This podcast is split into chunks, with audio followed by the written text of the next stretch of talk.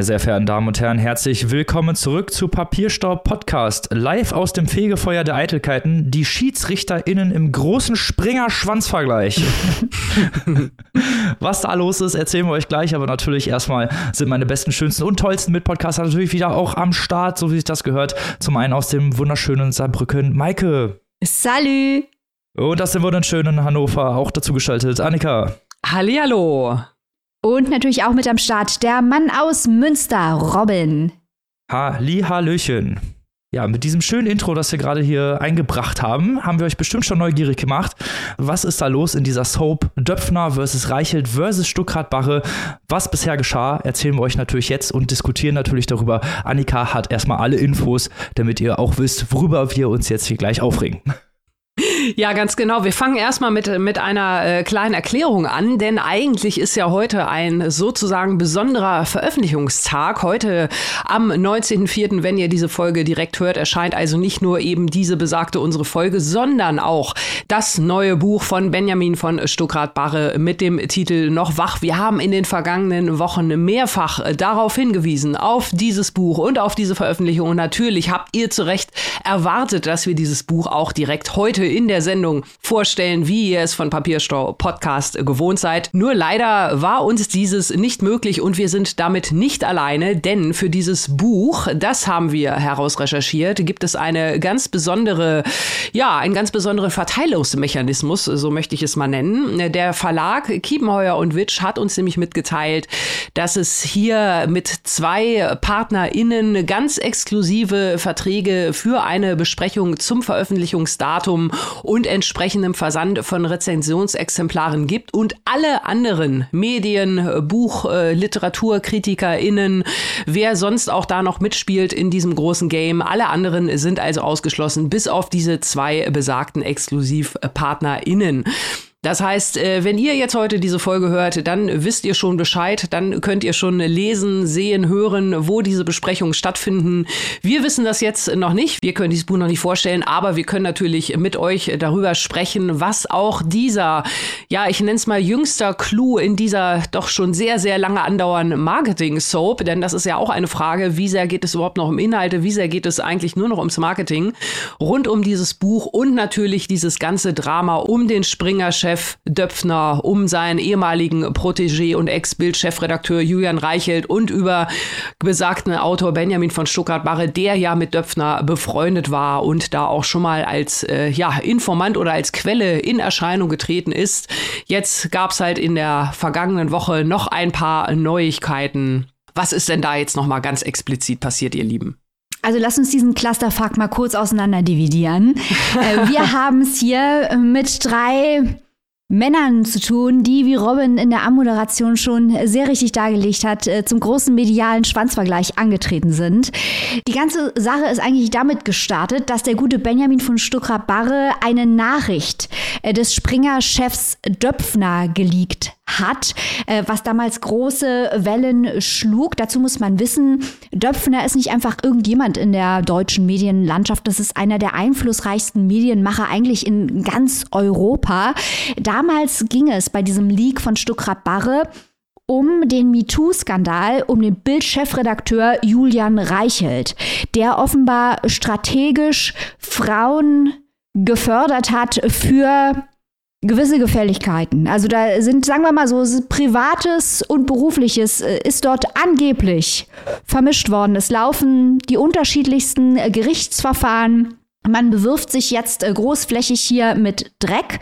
Dazu hat eben damals Stuckrad Barre eine Nachricht geleakt, die gezeigt hat, dass bis zuletzt Döpfner versucht hat, seinen Protégé Reichelt zu schützen und damit natürlich auch den Frauen unter Umständen äh, geschadet hat, wenn er eben verhindert hat, angeblich, dass diese Recherchen in Gänze ans Licht der Öffentlichkeit gelangen. Das also die Ausgangssituation zwischen den dreien. Was ist dann passiert, auch weil Springer in die USA expandieren will. Da geht es also auch um sehr, sehr viel Geld. Die New York Times hat dann auf einmal berichtet, da stand auf einmal Reichelt und Döpfner standen dort in der Kritik durch den Leak von Stuckrad Barre. Und nun äh, hauen sich die drei gegenseitig auf die Nase. Also früher waren die alle super Buddies. Döpfner war Buddy mit Stuckrad.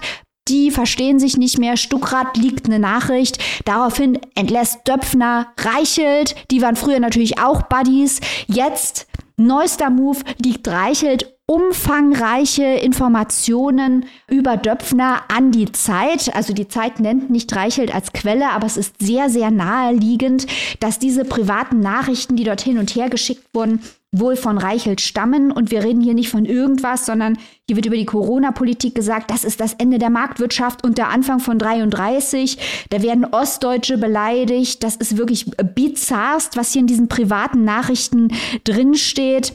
Also das ist jetzt so eine richtige Shitshow, äh, wie diese drei Boys sich gegenseitig mit Dreck bewerfen. Und das hat zum einen Implikationen für die deutsche Medienlandschaft hat Döpfner, wie diese geleakten Nachrichten nahelegen, versucht, den Kurs der Bildzeitung zu beeinflussen. Ist überhaupt noch irgendjemand überrascht, dass die Bildzeitung Kampagnenjournalismus betreibt und natürlich für uns als Literaturpodcast äh, hinterfragt anhand der Schwere der Vorwürfe gegen Reichelt und Döpfner eigentlich noch irgendjemand die Rolle von Stuckrad Barre, der immerhin mal mit Döpfner befreundet war und bei dem man auch die Motive mal zumindest in Frage stellen kann. Stichwort diese Marketingkampagne.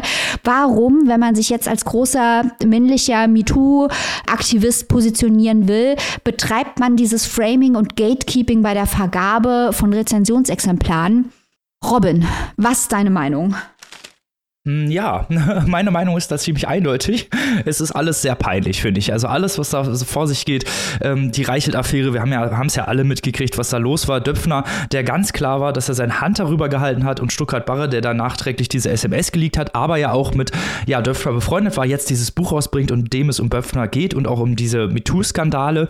Natürlich in einer fiktionalisierten Form, aber natürlich weiß man dann genau, wo diese ja, Verhältnisse herkommen, wo diese Parallelen stehen, gerade wenn man sich eben mit diesem Skandal auskennt und ich finde es einfach nur noch also ich muss sagen, ganz ehrlich lächerlich, wie sich die da gegenseitig auf die Nase hauen.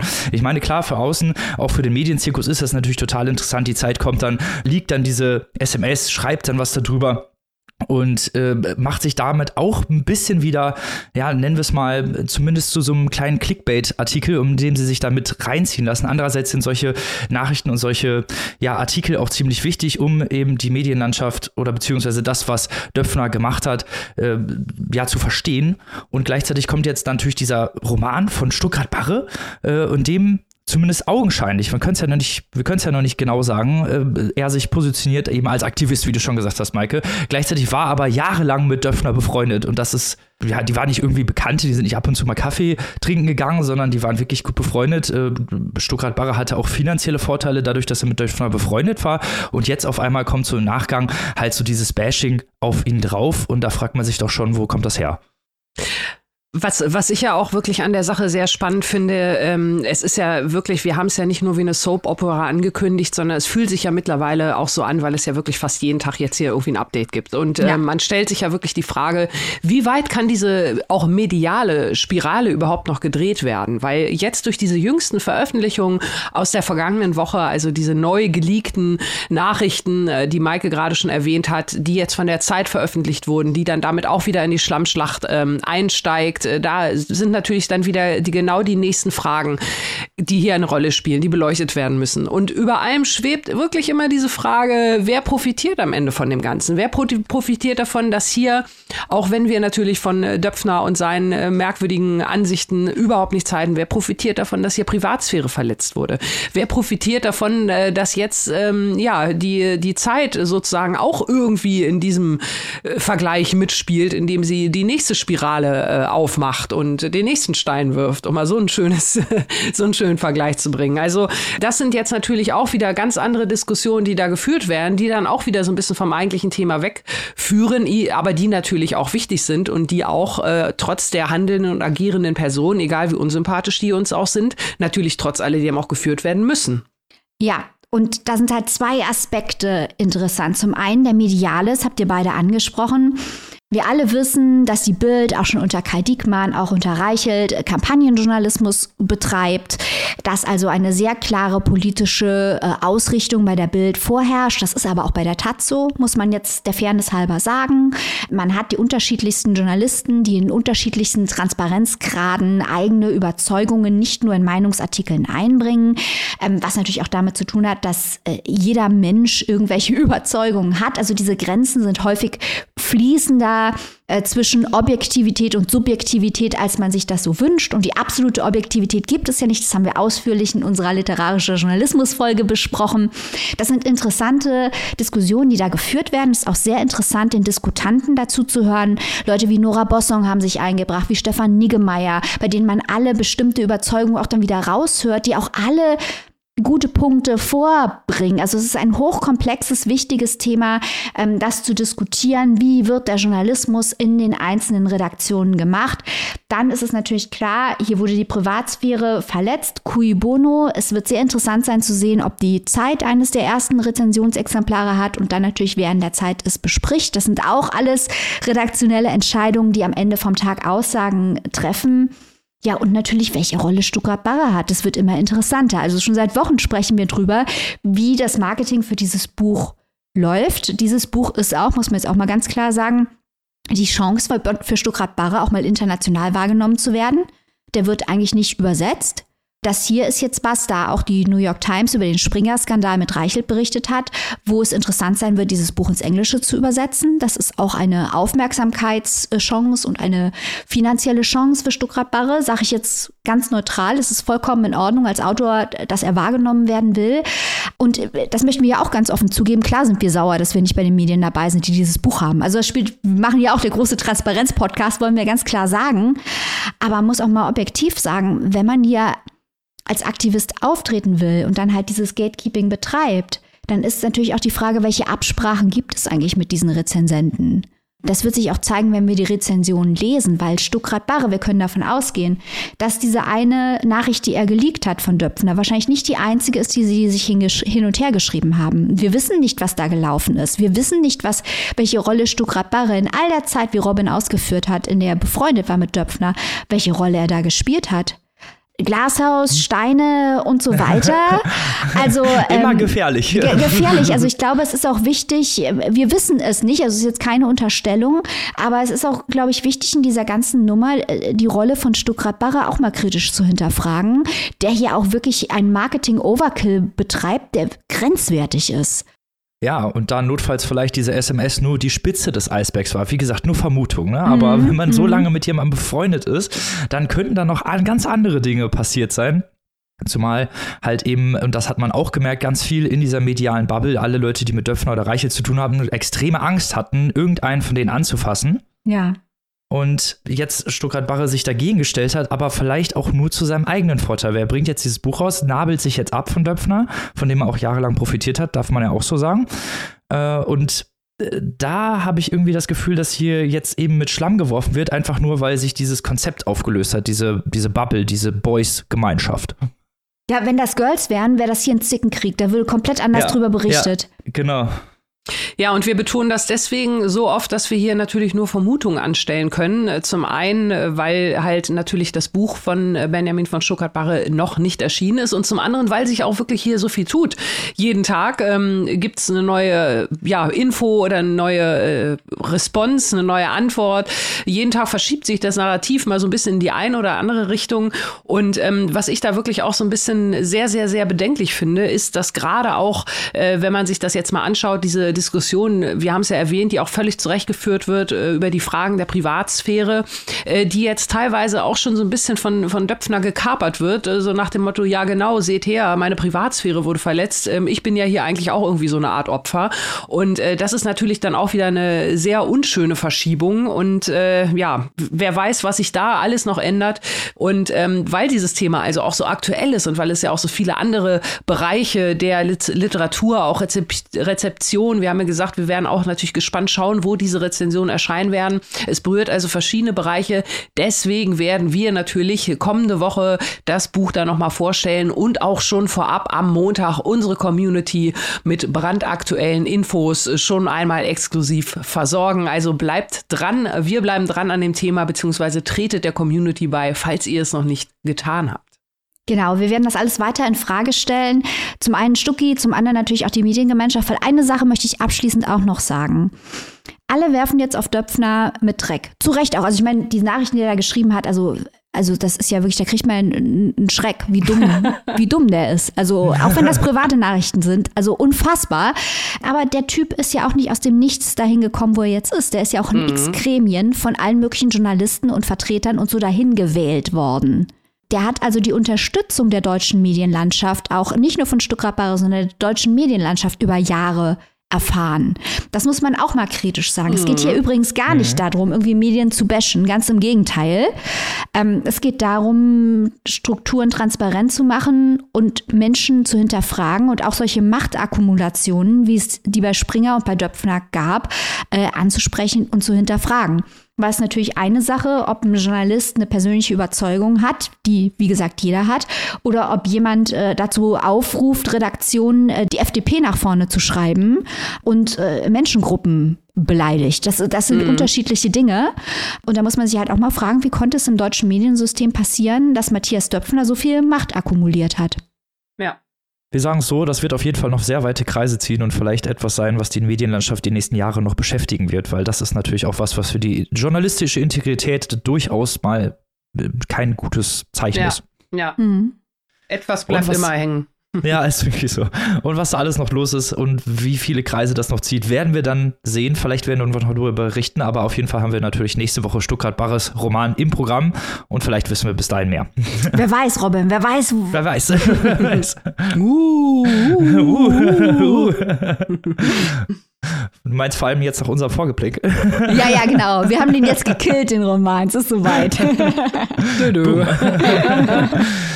Apropos Romane, lass uns doch mal zum ersten Buch dieser Folge kommen und ich habe jetzt hier eine etwas spezielle Anmoderation, denn ein guter Freund dieser Show, nämlich Heinz Strunk, hat uns im letzten Interview verraten, dass er vorhat, der Zauberberg 2 zu schreiben mit der Schriftart von Terminator 2. Hat er sich ja total ernst gemeint, als er das zu uns gesagt hat. Aber diesem Vorhaben, zumindest in der Art, dass es um den Zauberberg geht, dem ist jetzt eine Literaturnobelpreisträgerin zuvorgekommen. Maike, erzähl uns doch mal, wer das ist und was da los ist.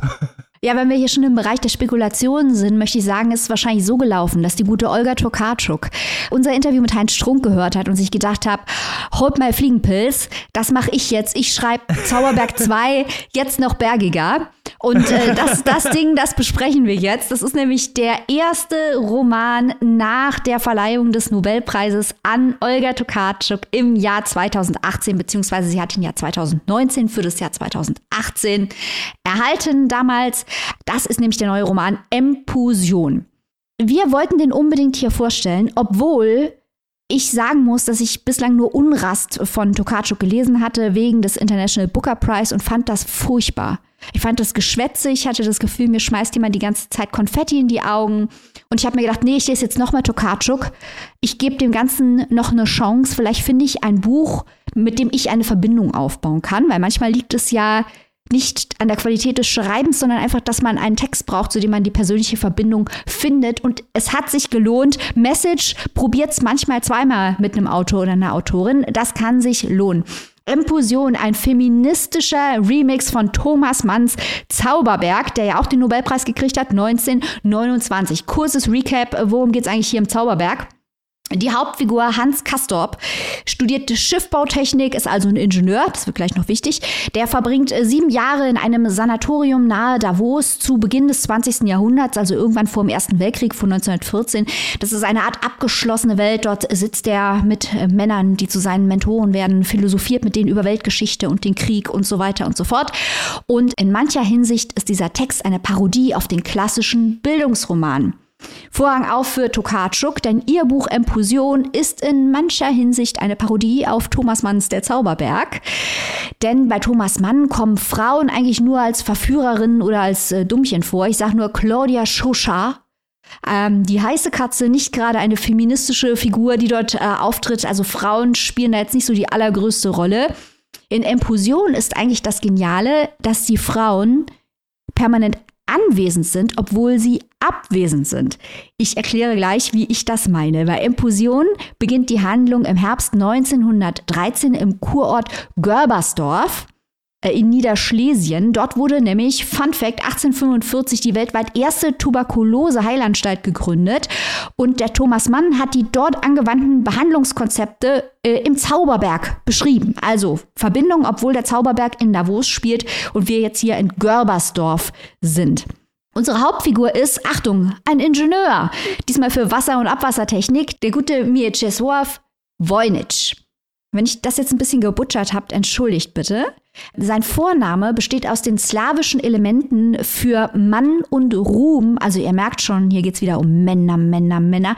Der gute Wojnitsch lebt im Gästehaus für Herren an der Tuberkulose-Heilanstalt äh, und trifft wie Kastop Beimann auf verschiedene Charaktere während seiner Kur, die für verschiedene Weltsichten stehen und versuchen, Voynich zu beeinflussen. Und häufig tauschen sich diese Herren nun über die Rolle der Frau aus. Und Tokarczuk lässt ihre Figuren Paraphrasen echter frauenfeindlicher Sätze berühmter Männer sprechen. Also die Meinungen, die die Figuren im Roman uns um die Ohren hauen. Die stammen von Darwin und Burroughs und Kerouac und Sartre und Schopenhauer, Wagner, Wedekind und, und, und. Und die sind genial montiert da sie in der Art und Weise, wie Tokarczuk sie anordnet, einen wahnsinnig komischen Effekt haben, weil sie natürlich schreiend dumm sind. Das hat einen komischen Effekt, obwohl natürlich ernster Hintergrund, weil diese großen Männer der Geschichte natürlich einen immensen Einfluss mit ihren Ansichten hatten und immer noch haben.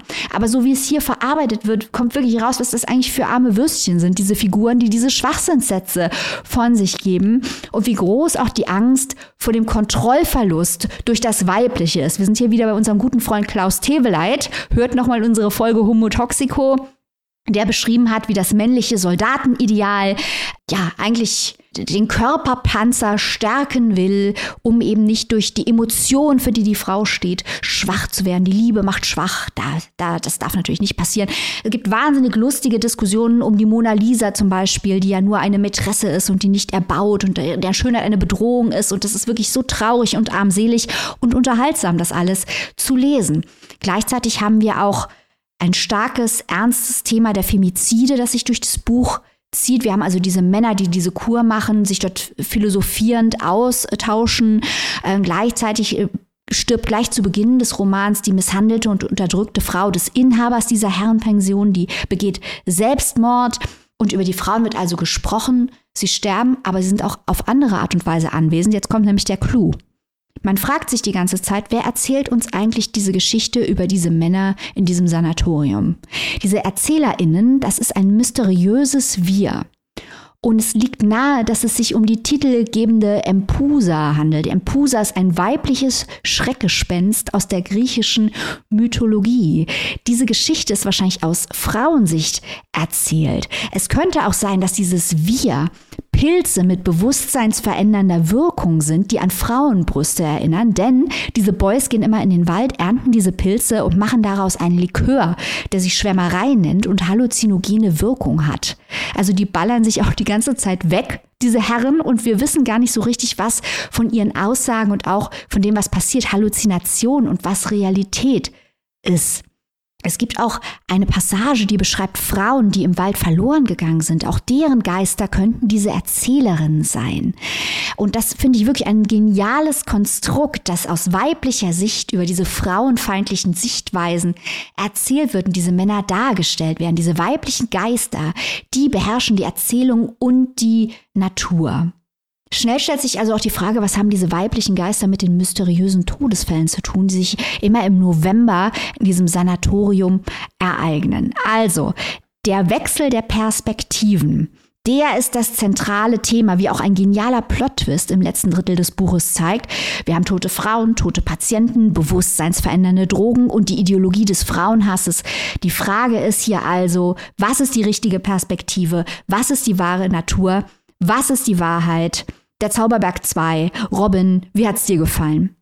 Mir hat das Buch sehr gut gefallen. Das ist ein großer Spaß. Ich hätte nicht von Anfang an gedacht, dass ich das gut finde, weil es ist ja auch so ein bisschen geschrieben, als könnte es 1914 rausgekommen sein. Ne? das stimmt, das stimmt. Es könnte wirklich so auch so ein bisschen von Thomas Mann geschrieben sein. Du hast ja gesagt, es ist ein bisschen eine Parodie auf der Zauberbeck und das würde ich halt auch sehen, weil im Zauberbeck halt eben Männer mit Männern sprechen und das ist ganz wichtige weltpolitische Fragen, die da geklärt werden und diese Bildungsroman-Geschichte im Zauberberg natürlich schon so ein bisschen verarscht, weil der junge Mann, der Protagonist in, in diese Lungenheilklinik kommt und dann nicht in die Welt zieht, sondern andersrum. Und dass jetzt Olga Tukatschuk auch noch Thomas Manns Ideen ironisch verarscht.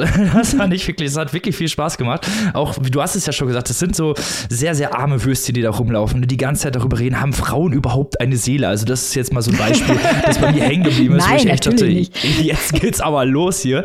Und sich dann auch noch als große Feministen auftun, weil sie dann sagen, ja, Frauen haben ja schon eine Seele, aber sind sonst eigentlich zu nichts zu gebrauchen und ihr Körper gehört ja auch der Gesellschaft.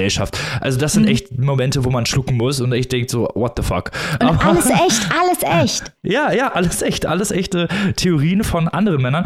Zumal halt diese Männer, zumindest einer davon, von seiner Schwester finanziert wird. Dann haben wir da den Arzt, der wiederum sehr von seiner Mutter fasziniert ist. Also es ist ja so, dass die Frauen tatsächlich auch in diesen Gesprächen vorkommen, aber halt nicht auf eine positive Art, sondern sehr, sehr negativ dargestellt. Und auch der Protagonist von Olga Tokarczuks Roman nicht wirklich weiß, was er damit machen soll oder wie er damit umgehen soll. Er fühlt sich immer so ein bisschen hin und her gerissen zwischen den Welten und will den eigentlich auch fast allen nicht zuhören. Also weil die alle wirklich auch Blödsinn von sich geben.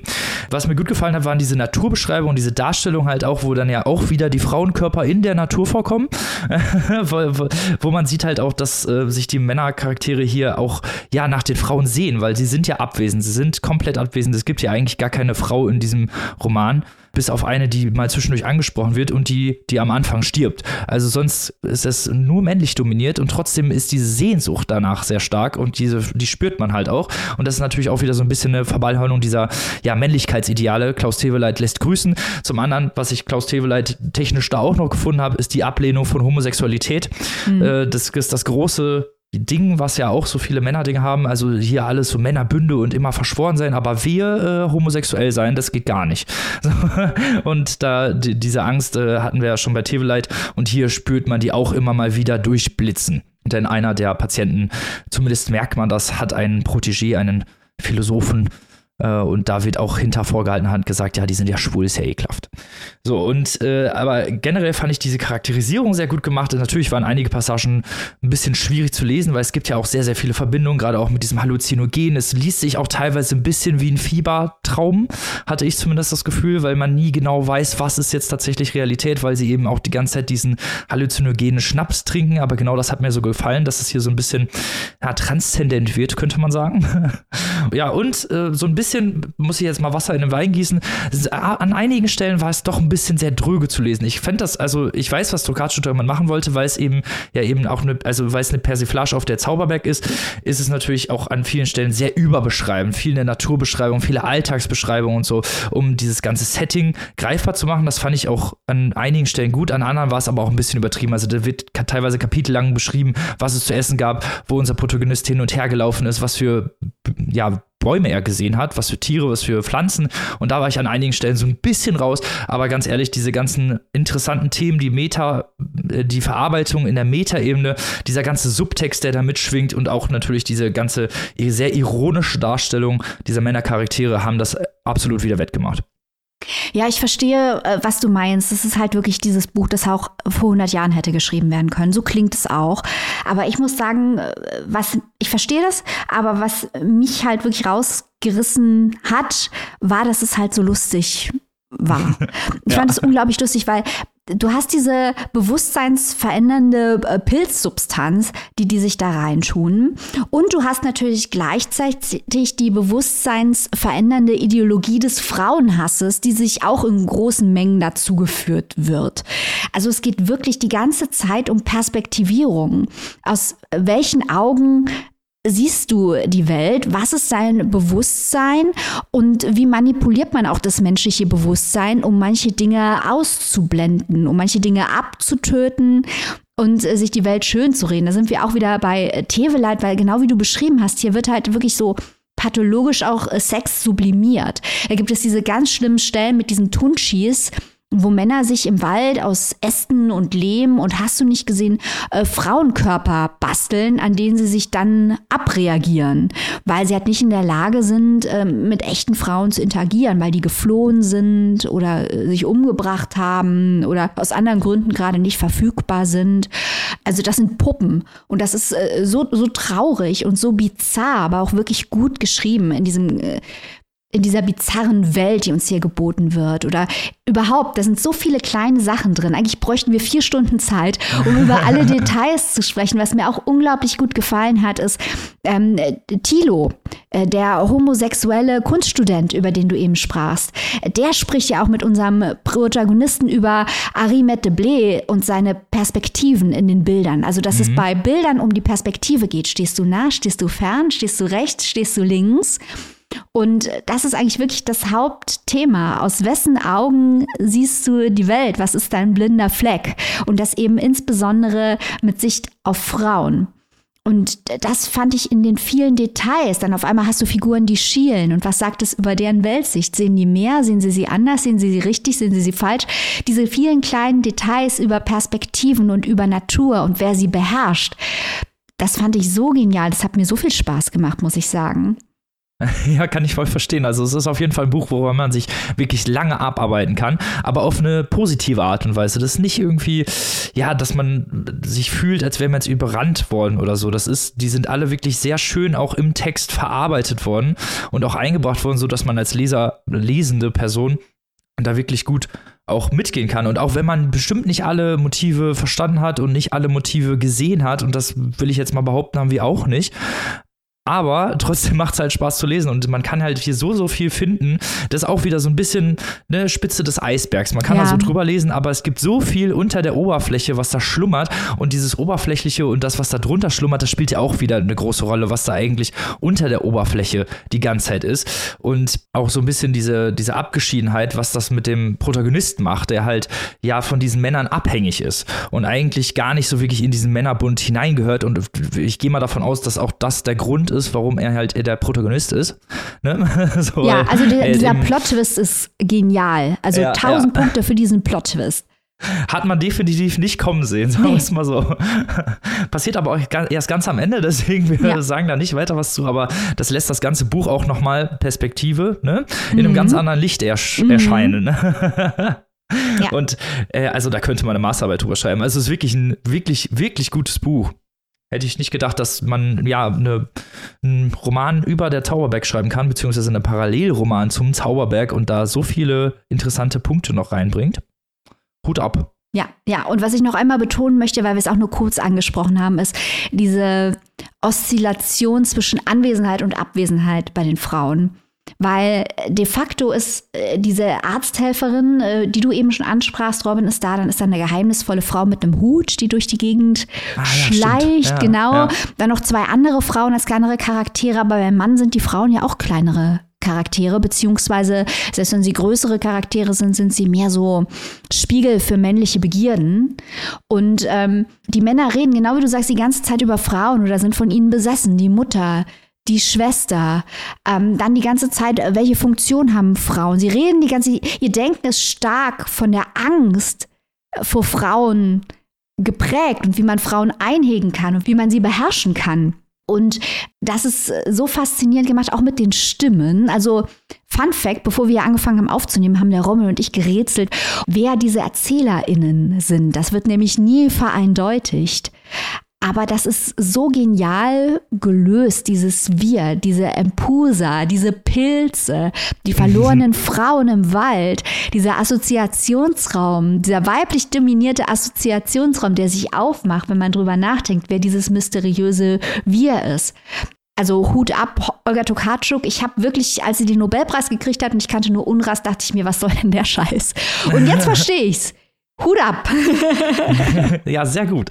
Einen letzten Punkt möchte ich noch ganz schnell ansprechen, bevor wir hier ableiten, weil ich weiß, wir könnten noch eine Stunde drüber reden, aber den Punkt gerade auch nochmal Klaus Teweleit, toxische Männlichkeit ist natürlich ja. ganz klar, ne, dieser Antifeminismus beziehungsweise eigentlich Frauenhass, der hier die ganze Zeit stattfindet, aber auch die Angst vor dem Weibischen.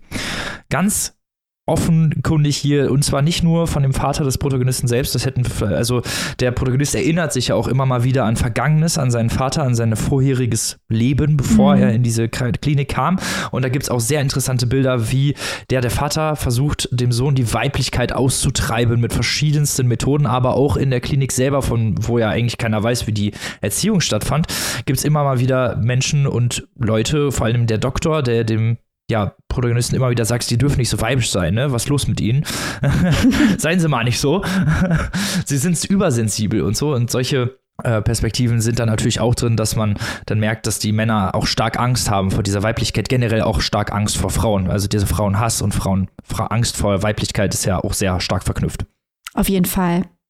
Also Leute, lest nochmal Klaus Teweleit, Männerfantasien. Das Grundlagenwerk zum Thema Frauenhass unser Freund Klausi hat's geschnallt. Grüße gehen raus. Und lest auch auf jeden Fall, wir können es nur empfehlen, äh, Olga Tokarczuk mit Emposion, eine naturunheilkundliche Schauergeschichte. äh, übersetzt, sehr, sehr gut übersetzt, von Lisa Palmes und Lothar Quinkenstein. Erschienen bei unseren guten Freunden von Kampa in einer wirklich herausragend schönen Ausgabe, auch drin mit Bildern, ähm, historischen äh, Aufnahmen aus Görbersdorf. Toll.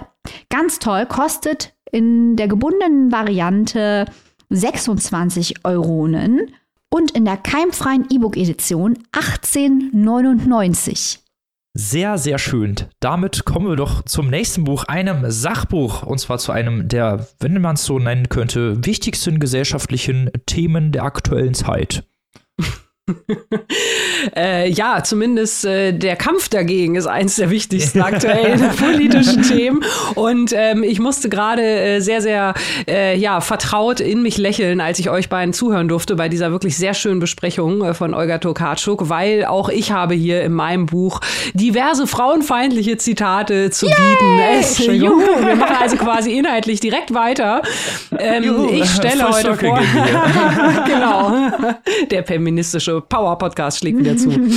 Wir äh, sprechen jetzt über die Patriarchen mit dem Untertitel Auf der Suche nach dem Ursprung männlicher Herrschaft von der englischen Wissenschaftsautorin Angela Saini. Die ist in London geboren, lebt in New York und schreibt und arbeitet für viele bekannte Namen von Medienhäusern und Unternehmen, unter anderem für die BBC, den Guardian, den National National Geographic. Also das äh, hat man alles schon mal gehört. Das sind gute Credentials. Und sie hat auch bereits in englischsprachigen Raum einiges äh, veröffentlicht, einige Sachbücher. Das vorliegende Die Patriarchen ist jetzt allerdings äh, zum einen ganz aktuell, auch ihr neuestes Werk und aber auch das erste zeitgleich, das jetzt auf Deutsch erscheint und sie sozusagen auch den Leserinnen hierzulande vertraut macht. Worum geht es denn hier in dem Buch? Ja, der Untertitel hat es eigentlich schon äh, ziemlich genau verraten. Die Autorin hatte im Zusammenhang mit einem vorherigen Werk Werk eine Frage bekommen, ja, dieses ganze patriarchale System, gibt es das überhaupt, dieses System an und für sich und warum und wo kommt das überhaupt her?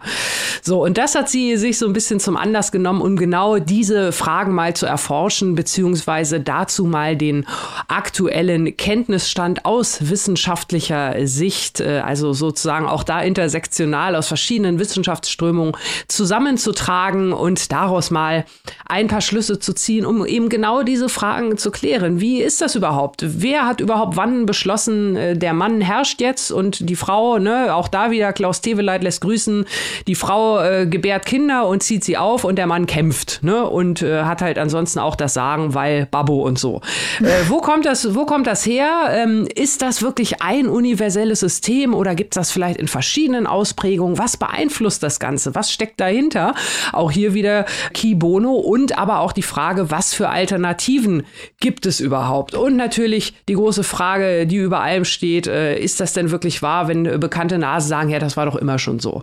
Oder das ist Gott gegeben? Oder das ist natürlich? Also diese ganzen Aspekte. Ihr seht schon, da stecken natürlich äh, verschiedene Themen dahinter und die untersucht Angela Saini hier in ihrer Reise, die sich in acht Kapitel gliedert und die halt diese acht Kapitel immer unter einem, ja, unter einem verschiedenen wissenschaftlichen Schwerpunkt, also genau die eingangs beschriebenen Fragen beleuchten. Da geht es natürlich erstmal eingangs um so ein bisschen, ja, das biologische Background-Wissen. Was sagt die Anthropologie? Was sagt die Biologie? Was lehrt uns die Geschichte dieser beiden äh, wissenschaftlichen Strömungen? Was können wir von anderen Spezies erkennen? Wie sieht das bei unseren nächsten Verwandten im Tierreich aus, aus dem Primatenbereich? Wie sieht das vielleicht bei indigenen Völkern aus? Was gibt es da für Alternativen zum Patriarchat und auch zur sogenannten Patrilokalität zum Beispiel? Also das, wir kennen das ja auch aus unserer Gesellschaft, wenn die junge Frau heiratet, dann zieht sie eher zur Familie des Mannes. Das war natürlich früher immer noch so, die Kinder wurden flügge und das Mädel zieht dann äh, mit zu den Schwiegereltern, auch noch immer schön symbolisiert an eigentlich dieser Selbstverständlichkeit des äh, Namens des Mannes annehmens. Also da sind ja noch diese Spuren vorhanden. Gibt es da Alternativen zu? Das stellt sie also alles vor und auch in den weiteren Kapiteln werden halt, wie gesagt, immer bestimmte Punkte beleuchtet. Es geht da zum Beispiel auch um die Evolution oder um die sogenannte Evolutionstheorie, die auch nochmal schön beleuchtet wird, die also besagt, naja, auch hier so ein bisschen so ein biologisch äh, verkappter Hintergrund, äh, ne, das deckt sich wieder mit einigen, was man auch im Tokarczuk-Buch lesen konnte. Äh, die Frauen, ja, die sind halt so, ne, die sind dem Mann natürlich nicht gleich, die sind da so ein bisschen minder bemittelt an der einen oder anderen Stelle, deswegen müssen die halt dienen und der Mann, der hat natürlich den Verstand, der ist schlau, der ist klug, der ist zum Anführen geboren und äh, es wird auch hier die Geschichte beleuchtet, natürlich auch von feministischen Themen. Aber, und das hat mir wirklich gut gefallen, durchaus immer mit einem allumfassenden Blick oder wie man es heutzutage nennt, natürlich auch mit einem intersektionalen Blick. Äh, natürlich auch die Frage, inwiefern auch diese ersten Kämpfe für Frauenrechte, ja, vielleicht aber auch nur für bestimmte Frauen galten und eben nicht für alle. Also auch das wird hier reflektiert und ähm, natürlich dann auch immer der Spiegel vorgehalten, wie bestimmte Erkenntnisse natürlich auch die vorherrschende Meinung der bestimmten Epoche gebildet haben, was sich ja auch bis heute natürlich fortsetzt. Also das hier, wie gesagt, in acht verschiedenen äh, Kapiteln, die wirklich äh, thematisch ja sehr viele verschiedene Facetten aufmachen. Auch politische Einflussnahme wird da erläutert. Es wird äh, erläutert, äh, wie sich Frauenrechte auch natürlich auch durch religiöse Gründe, ähm, ja, wie da gerne auch mal das Patriarchat als Gott gegeben gleichgesetzt wird äh, oder dass es halt einem bestimmten politischen System dient äh, inwiefern Frauen auch durch Zwangsheirat äh, ausgebeutet werden, was das Ganze mit ja, Sklaverei zu tun hat. Äh, ein, ein relativ äh, spannender Vergleich, den die Autorin hier aufmacht. Und äh, ja, unterm Strich bleibt also zu sagen, welche Lehren kann man hieraus ziehen? Man kann also die Lehre hieraus ziehen, dass es natürlich das einzig gültige System des Patriarchats nicht gibt. Das ist für niemanden eine Überraschung. Und ähm, ich muss sagen, es ist natürlich auf der einen Seite schon ganz schön harter Tobak, das hier mal alles so zusammengeschrieben zu sehen und zu lesen, wie die Geschichte dann teilweise auch mal Dinge wieder zum Guten verändert hat, dann aber wieder ins Gegenteil äh, verkehrt ist. Auch das deckt sich ja. Ich verweise da auch gerne nochmal an unsere Island-Folge mit dem, was auch die Odio Ava Olafs dort hier gesagt hat, dass wir da auch teilweise teilweise wieder einen Schritt zurück machen. Also von daher ist es hier ein Buch, das auch daran erinnert, aber wie weit wir schon gekommen sind. Und ähm, mir hat es gefallen, das mal so in komprimierter Form mal äh, zusammengefasst zu lesen. Das ist jetzt literarisch keine großer Wurf, äh, eher so ein bisschen doch eher faktenbasiert. Das muss man natürlich mögen und deswegen gebe ich jetzt hier auch mal an der Stelle an Maike ab und frage Maike, die nämlich auch mitgelesen hat, mal, wie es ihr gefallen hat. Ja, also äh, es gibt ja diesen Spruch, we live in a society. Wir leben in einer Gesellschaft, äh, wenn Leute Offensichtlichkeiten äh, darstellen von gesellschaftlichen Ungerechtigkeiten. Und Saini hat ein Buch geschrieben, das müsste eigentlich heißen, äh, wir haben schon immer in einer Gesellschaft gelebt. Denn die Hauptaussage des Buches ist aus meiner Sicht, dass die Welt groß ist, dass die Geschichte kompliziert ist und dass die Menschen ein kulturelles Lebewesen sind, kulturelle Lebewesen sind und deswegen der Status von Frauen sich zwischen Gesellschaften und über die Jahrhunderte auch immer unterschieden hat. Also sie wendet sich, was natürlich sehr nachvollziehbar und sehr richtig ist, gegen die Vorstellung, äh, dass die Geschichte eine global einheitliche, lineare Entwicklung darstellt und verweist auf unterschiedlich strukturierte Gesellschaften zu unterschiedlichen Zeiten mit unterschiedlichen Rollen von Frauen, die aber dennoch ähm, häufig patriarchal strukturiert sind, wo auch, wobei auch die, das Patriarchat kein Monolith ist, sondern eigentlich müsste das Patriarchat ein Plural sein. Es sind unterschiedliche Patriarchate, die aber immer vergleichbare Ziele verfolgt haben. Da sind wir wieder bei Olga Tokarczuk, äh, wo ja auch im Laufe des Buches durch die unterschiedlichen Statements der Männer, die wir treffen, die unterschiedlichen Absichten, Mechanismen und Zielvorstellungen der Patriarchate diskutiert werden. Das Patriarchat wird nicht in Frage gestellt, aber es wird unterschiedlich begründet. Das ist ja alles schön und gut, aber das wird aus meiner Sicht eben zusammengetragen durch eine Vielzahl von Vignetten, um äh, dieses We live in a society und have always lived in a society zu unterlegen. Da wird alles angeführt. Ne? Das alte Griechenland, die Wikinger in Island. Da wird ein äh, Fakt verbraten, der uns auch Professor Gisli, den uns, ja, ja, da wird ja, ein Fakt verbraten, den uns eins zu eins Professor Gisli in unserem genau. Interview erklärt hat. Total lustig. Es geht um äh, Mesopotamien und die DDR, um Wladimir Putin und Margaret Atwood. Dann geht es äh, in die Jetztzeit, um den Iran, um äh, die Auswirkungen des Kalten Krieges auf die Jetztzeit, die übrigens sehr, sehr gut dargestellt sind. Wir hatten ja in letzter Zeit häufiger mal Probleme, wenn Menschen, ähm, die außerhalb des deutschsprachigen Raumes ansässig sind, sich spekulativ über die Auswirkungen der DDR auf die Jetztzeit geäußert haben, wo wir uns am Kopf gekratzt haben und gedacht haben, welches Deutschland sprechen die. Bei Saini dachte ich mir, ja, das ist wirklich spot on, was hier gesagt wird. Aber das Ganze ist irgendwie so eine ein Potpourri aus diesen unterschiedlichen Fakten und Vignetten, die eigentlich eine Selbstverständlichkeit illustrieren. Und für mich ist das nicht so richtig zusammengekommen. Mir hatte das Schreiben, die Sprache hatte mir nicht genug Drive. Das ist eigentlich, das ist kein erzählendes Sachbuch hier.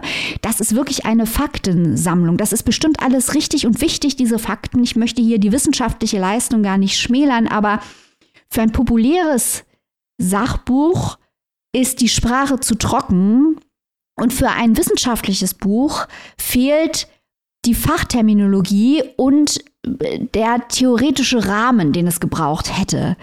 Das meandert einfach hin und her und alle, die diesen Podcast schon länger hören, wissen, wenn mich was auf die Palme bringt, da sind es meandernde Texte. Und das Ding hat mich äh, wirklich ein bisschen fertig gemacht. Aber um noch was Gutes zu sagen, das, was du eben angesprochen hast, Annika, diese Verbindung zwischen Sklaverei und Frauenhass und was mich noch mehr interessiert hat, die Verbindung zwischen ökonomischen Systemen und weiblichen Rollen. Mhm. Also, dass man Frauenhass begründet je nachdem, was man wirtschaftlich innerhalb eines bestimmten Systems erreichen will.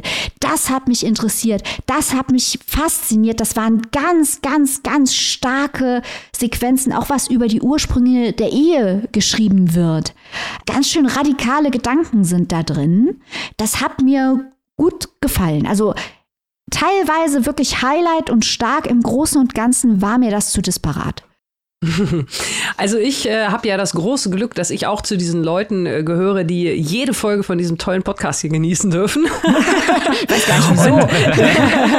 Und deswegen äh, überrascht mich äh, deine Kritik auch überhaupt nicht im geringsten, äh, liebe Maike. ähm, das haben wir ja an der einen oder anderen Stelle auch schon mal gehabt und ähm, das sind natürlich dann die, die ganz unterschiedlichen Lesegewohnheiten. Maike mag es nicht mehr andernd. Ähm, ich, ich mag tatsächlich ab und zu mal das Potpourri, genauso wie du es beschrieben hast.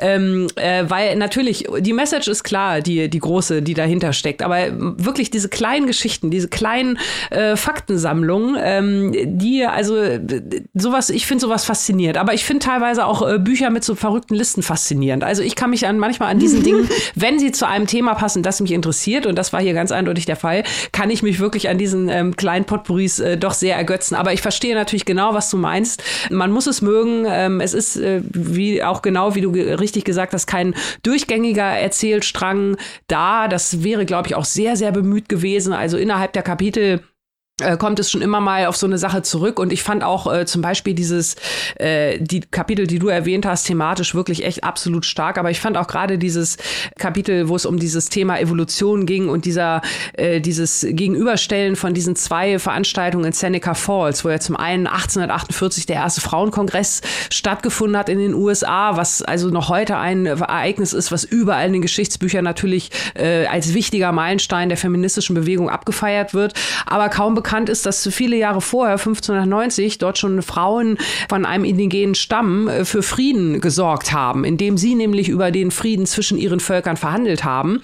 Und ähm, das hat sie dann auch sehr schön parallel geführt halt zu diesen, ja, teilweise doch recht exklusiven Bewegungen der, der äh, Frauenbewegung und aber trotzdem auch dieser Geschichte oder diesem Grundgedanken, den ich auch sehr, sehr interessant fand, dass äh, überhaupt dieses ganze Geschlechterverhältnis ja teilweise auch an anderer Stelle in Frage gestellt wird. Also dass wir gar nicht unbedingt mhm. zwischen Männern und Frauen, sondern dass diese große inklusive Gesellschaft, nach der wir gerade aktuell auch streben, die wir für für äh, ja selbstverständlich erachten, dass natürlich alle Menschen gleich äh, nicht nur sein sollten, sondern auch sind, dass das ja vermutlich auch in anderen Kulturen ja eine reelle Gegenwart war oder ist, ne? Und natürlich auch andere Dinge. Wir kennen das aus den indigenen Völkern, Stichwort Two-Spirit ja. und so weiter und so fort. Also das fand ich auch interessant, dass das nochmal auch so in den Mittelpunkt gestellt wird, dass es also auch ein, ein recht inklusives Buch ist. Das hat mir, hat mir auch ganz gut gefallen. Aber wie gesagt, deine Kritik an der Erzählweise, man muss es mögen. Ja, müsst, müsst ihr entscheiden dort draußen. Ja, ja, also diese äh, Kapitel oder diese Teile, die wirklich stärker ins Erzählende gehen. Ähm, auch das mit äh, den indigenen Völkern, das war uns hier natürlich alles schon klar, weil wir schon genug indigene Literatur vorgestellt haben und uns das deswegen bekannt war. Lesen bildet nämlich, lesen, ähm, lesen schadet der Dummheit, wie wir wissen. Und äh, das war wirklich gut geschrieben.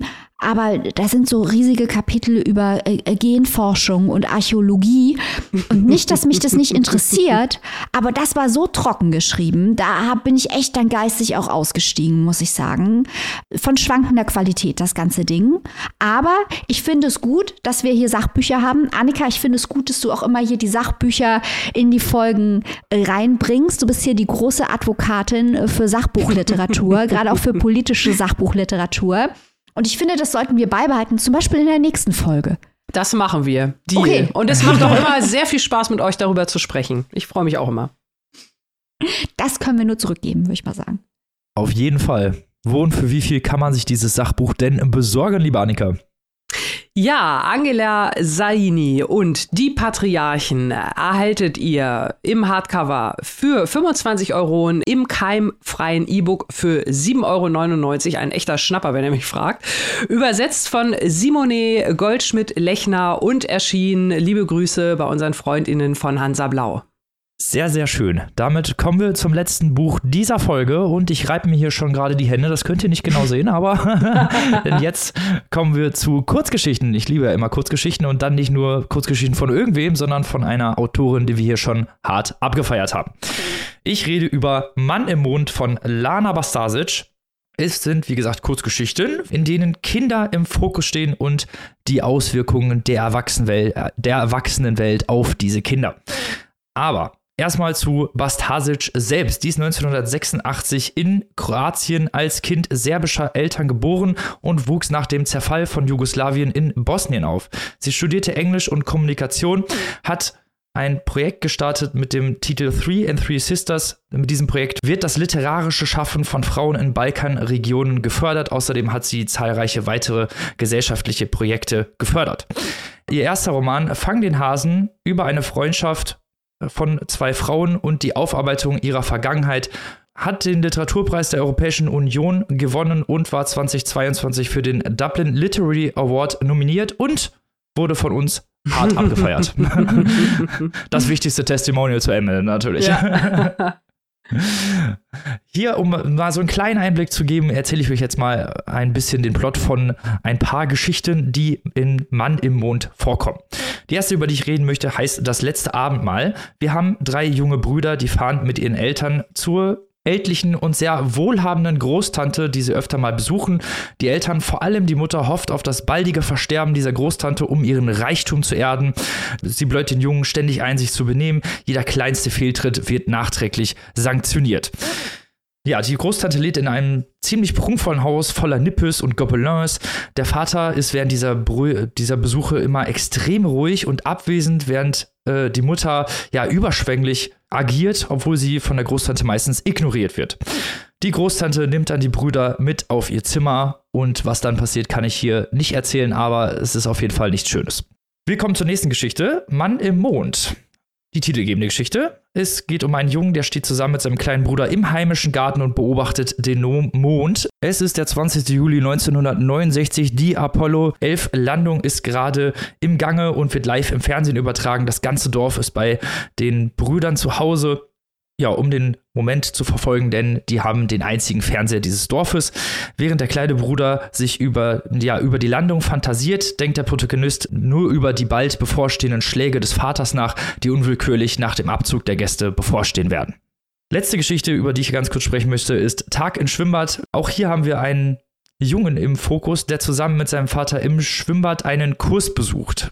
Vater und Mutter leben getrennt und Vater versucht den ja, Protagonisten immer männlicher zu machen. Äh, er triezt ihn wegen seines fehlenden Schwimmtalents und beleidigt ihn konstant wegen seiner Figur. Junge ist natürlich nicht so angetan. Er bekommt Durchfall, natürlich auch dadurch, dass der Vater ihm ständig Zitronensaft gibt, geht dann aufs Klo und nachdem er sich erleichtert hat, stellt er mit Schrecken fest, dass, dass dort kein Klopapier mehr ist. Jemand gibt ihm dann eine Rolle Klopapier unter der Tür durch und wie sich herausstellt, ist das Spider-Man. Klar. So, ja, natürlich. Normaler Dienstag, würde ich sagen. so viel erstmal so ein kleiner Ausblick in die Geschichten, es sind zwölf recht kurze Geschichten aus der Sicht eben von Kindern, die so zwischen sechs und 16 Jahre alt sind. Es sind sowohl Jungen als auch Mädchen hier im Fokus. Generelles Thema sind die Einflüsse von Erwachsenen, Eltern, Verwandten, Lehrern auf die noch ja, unfertigen Gemüter von jungen Menschen, wie sie diese und wie sie diese Einflüsse prägen. Da haben wir Themen wie zum Beispiel Machtmissbrauch, Vernachlässigung, Gewalt, physische als auch psychische Unterdrückung, Neid, Antisemitismus, Alkohol, fanatische Religionsausübung, Bodyshaming und toxische Männlichkeit. Also einmal so ein ganzes Potpourri aus ja, nicht so schönen Themen, aber die hier wirklich sehr, sehr gut verarbeitet werden. Die Protagonisten und auch Randfiguren haben in diesem Buch keine Namen. Namen kommen nur als äh, nur in Form von popliterarischen Anspielungen vor, wodurch nicht eine gewisse, wodurch eine gewisse Anonymität erzeugt wird. Die Geschichten heißt, äh, also die Geschichten könnten sich eigentlich überall zutragen und äh, jedem Kind auf der Welt passieren. Es gibt immer wieder wechselnde Erzählformen, die geben jeder Geschichte so eine besondere Note. Es gibt viele Metaebenen, Vergleiche und Tagträume, um Emotionen und Ängste der Kinder für Lesende zu manifestieren was ich finde, dass Bastasic hier sehr, sehr, sehr gut umgesetzt hat. Nicht jede Geschichte ist dabei vollends wirklich ausgereift. Also es gibt natürlich Geschichten, die wirklich, wirklich gut sind und Geschichten, wo man so ein bisschen drüber liest. Aber ich finde, so ganz im Ganzen gesehen hat das hier einen sehr, sehr schönen, ja, eine sehr, sehr schöne Komposition ergeben. Zum Teil gibt es hier auch magische Realismus-Elemente, bei denen jedoch nie klar ist, ob es sich um kindliche Fantasie handelt oder ob es sich um Geschehenes handelt, was wirklich so, was sich wirklich so zugetragen hat. Und was ich auch in allen Geschichten gesehen habe, ist so eine gewisse Horrorästhetik, die überall präsent ist und die aus jeder Zeile so ein bisschen herausbricht. Also bei jeder Geschichte, wenn man einsteigt, hat man schon so einen gewissen Schauer, der einem über den Rücken läuft, weil man direkt weiß, da kann nichts Gutes bei rauskommen. Teilweise ist das schon in den ersten Sätzen, dass ganz klar wird, dass den Kindern da nichts Gutes passiert. Es gibt eine Geschichte mit einem jungen Mädchen, wo man direkt von Anfang an weiß, dass die Mutter depressiv und Alkohol Alkoholikerin ist und äh, das Mädchen auch ständig auf Einkaufstour schickt. Also es sind hier wirklich harte Schicksale, die gezeigt werden. Ähm, äh, sehr unterschiedlich, aber auch wirklich unterschiedlich verarbeitet und diese Metaebenen und die Vergleiche, die die Kinder ziehen, um ihre Situation zu beschreiben, fand ich wirklich gut, äh, weil sie ja nicht so wirklich auf die Tränendüse drücken, sondern eben den Lesenden auch wirklich sehr gut in der Metaebene zeigen, wie sich die Kinder fühlen, zu welchen Zeitpunkten und auch wie sie das eigentlich nicht richtig verarbeiten können, weil häufig eben diese Kindergeister oft nicht verstehen, was wirklich vor sich geht. Generell, wie gesagt, hat mir diese Kurzgeschichtensammlung sehr, sehr gut gefallen. Also ich war vollends zufrieden und äh, kann eigentlich nur großes Lob aussprechen. Aber ich bin ja nicht der Einzige, der es gelesen hat. Annika hat mitgelesen. Annika, what do you think? Ja, also ich muss sagen, ich bin auch sehr, sehr beeindruckt äh, von dieser Kurzgeschichtensammlung. Ähm, ich kann mich deinem großen Lob nur anschließen, vor allem auch gerade die Punkte, die du hervorgehoben hast. Ähm, also ich bin persönlich auch immer eher so ein bisschen ja, skeptisch oder vorsichtig, gerade was so, so Kinderstimmen oder Kinderperspektiven angeht, weil ne, das kann schnell echt mal irgendwie zu viel werden oder zu wenig mhm. oder irgendwie einfach schräg klingen. Und hier sind wirklich ähm, alle Stimmen, äh, genau wie du es gesagt hast, obwohl wir es hier mit so vielen verschiedenen Geschichten, auch mit so vielen verschiedenen Perspektiven zu tun haben und auch äh, die Altersrange der Kinder ja auch von bis, äh, da passiert ja auch einiges in diesen Entwicklungsstufen. Alles klingt echt. Also alles klingt wirklich wirklich äh, gut. Und ähm, genau wie du sagst, das ist vielleicht vom, wenn man jetzt mal so den Plot als Ganzes betrachtet, der einzelnen Geschichten, ist das vielleicht nicht überall hundertprozentig ausgereift. Aber das hat mich in dem Fall auch gar nicht so sehr gestört, weil, und genau das hast du auch schon gesagt, alle Geschichten sind grausam. Und das auf ihre eigene Art und Weise. Und da kann ich jetzt schon wieder Odur, aber Olaf zitieren. äh, seit Montag hat unsere Community, unsere Steady Community, nämlich das gesamte Interview als Exclusive parat zum Hören. Und äh, sie hat das ja auch gesagt, ne? Und wir können das ja auch bis auf Leo Tolstoy zurückziehen. Äh, Im Glück, das kennt man, das ist universell, aber dieses Gefühl des Unglücks, äh, das ist natürlich immer ganz, ganz individuell. Und ich finde, das macht dieses Buch hier sehr, sehr gut. Ähm, wir haben dieses Thema natürlich äh, Missbrauch, Missbrauch bei Kindern leider häufiger im Programm, weil es natürlich ein schlimmes Thema ist. Aber dieses Buch hier, das zeigt ja diese Facetten, äh, die teilweise auch bis so in Alltagsmissbräuche reingehen mhm. und ähm, wie unterschiedlich solche Dinge auch empfunden werden. Und äh, du hast ja auch schon schöne Beispiele genannt. Also da geht's ja ähm, äh, teilweise natürlich um äh, wirklich körperlichen schlimmen Missbrauch, gar keine Frage, aber es geht auch um Versagensängste zum Beispiel. Ne? Äh, ganz viel, das ist auch so ein Thema, Versagensängste beim Sport oder Versagensängste lustigerweise im Bereich der Musik. Da geht es ganz viel um Instrumente, die man lernen muss, weil die Eltern es wollen und man will diese Eltern nicht enttäuschen. Äh, da geht es aber auch um äh, gewissermaßen Selbstenttäuschung, wenn man halt feststellt, in diesem Erwachsenwerden-Prozess, das ist ja alles gar nicht so, wie ich gedacht habe. Ne? Äh, so wie der der sinnbildliche Weihnachtsmann, wo man dann irgendwann feststellt, dass es den gar nicht gibt, der auch einmal als Beispiel im Buch erwähnt wird, ähm, sind es hier so Sachen, du hast diese Kurzgeschichte erwähnt, äh, Tag im Schwimmbad, ähm, wo ja der Junge auch irgendwie anfängt, die Autorität seines Vaters plötzlich in Frage zu stellen. Mhm. Oder an einer anderen Geschichte ein Mädchen den Moment erlebt, dass sie merkt, ich werde auf meinen Körper reduziert. Also diese Erkenntnisse auf dem Weg zum Erwachsenwerden, die mit so einer direkten Brutalität äh, dargestellt werden, wo man eigentlich denkt, ja, das ist halt so ein Moment, aber also das macht die Autorin ja wirklich ganz, ganz toll äh, und das zieht sie halt auch stringent durch alle Geschichten durch. Das hat mich wirklich sehr beeindruckt an dieser Sammlung, muss ich sagen. Und du hast gesagt, Horror, ich habe mir auch notiert, so ein bisschen Anti-Märchen. Ähm, nicht nur, weil es überhaupt keine märchenhaften Elemente hat, äh, also nicht so wirklich, äh, das ist bitte nicht falsch verstehen, aber weil es halt wirklich so das, das Gegenteil vom Happy End ist und manchmal sich die Grausamkeit wirklich dann erst auf der zweiten Ebene entfaltet. Äh, auch, auch hier wieder die Beispiele, die du genannt hast, die Kurzgeschichten. Ich kann da nicht weiter darauf eingehen aus Spoilergründen, aber manchmal hat man die Geschichte dann zu Ende gelesen und denkt so, äh, Moment mal, war das jetzt wirklich und blättert nochmal zurück und dann noch schluckt man nochmal. Also das hatte ich hier in diesem Buch auch an zwei, drei Stellen und das möchte ich auch nochmal lobend hervorheben. Ähm, das muss man auch mit einer Kurzgeschichte erstmal schaffen. Also hat mir wirklich gut gefallen, diese verstörende, aber gute verstörende Auswahl. ja, das Buch geht auch schon ein bisschen dahin, wo es weh tut, ne? Und ja. das loben wir ja sowieso immer. Und welche Geschichten mir vor allem sehr gut gefallen haben, das sind jetzt nicht die, die ich vorgestellt habe, aber es gibt ja so ein paar Geschichten, die auch so eine Rache ja, Thematik haben, nennen ja. wir es einfach mal, wo sich dann gerecht wird. Ja. Sowas fand ich halt auch wieder sehr lustig, wo sich dann die Kinder über die Erwachsenen erheben können und dann auch natürlich teilweise dadurch, dass sie jahrelang vom Machtmissbrauch äh, unterdrückt wurden, dann natürlich wieder andersrum diesen Machtmissbrauch an diesen Erwachsenen auslassen, die es eigentlich auch nicht besser verdient haben. Und sowas fand ich dann, äh, hat mir einfach Spaß gemacht, sowas zu lesen. Generell fand ich aber auch, dass viele Sachen eben auch unausgesprochen bleiben. Es das heißt ja. ja nicht hier, okay, das ist Machtmissbrauch, das ist sexueller Missbrauch, ich werde darauf, darauf reduziert, sondern das sind eben Kinder, die es noch nicht genau wissen und diese Unwissenheit, diese Naivität, mhm. die fühlt man durch diese Seiten und das fand ich wirklich gut gemacht, dass man halt eben in diesen Kinderköpfen drinsteckt und nicht ja. so darauf ja gepocht wird, hier guck mal, hier haben wir es mit damit, damit zu tun oder hier haben wir es mit diesem und diesem gesellschaftlich relevanten Thema zu tun, sondern man merkt es eben durch die Seiten, dass da irgendwas nicht richtig stimmt und meistens hat man recht. Ja, da, da kommt das ja wieder genau raus, was ich meinte, dass es sich alles so echt anfühlt, ne? dass du drin bist in diesem, in diesem kindlichen Blickwinkel, aber natürlich mit deinem, mit dem Background äh, des, äh, der erwachsenen lesenden Person und du bist aber in diesem kindlichen Blickwinkel gefangen und das gibt ja nochmal diese extra Lage Horror obendrauf. Also das mhm. äh, macht es natürlich wirklich richtig unangenehm, ähm, aber auch verstörend gut dann wieder.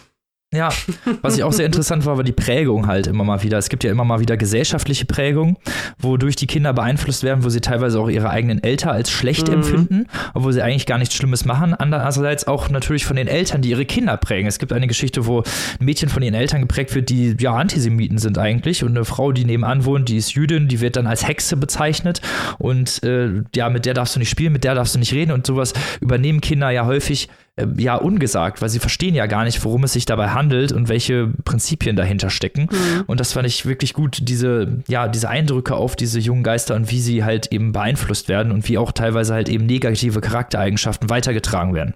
Also, lest Lana Bastasic, Mann im Mond. Wirklich zwölf ganz tolle Kurzgeschichten, kann ich nur empfehlen.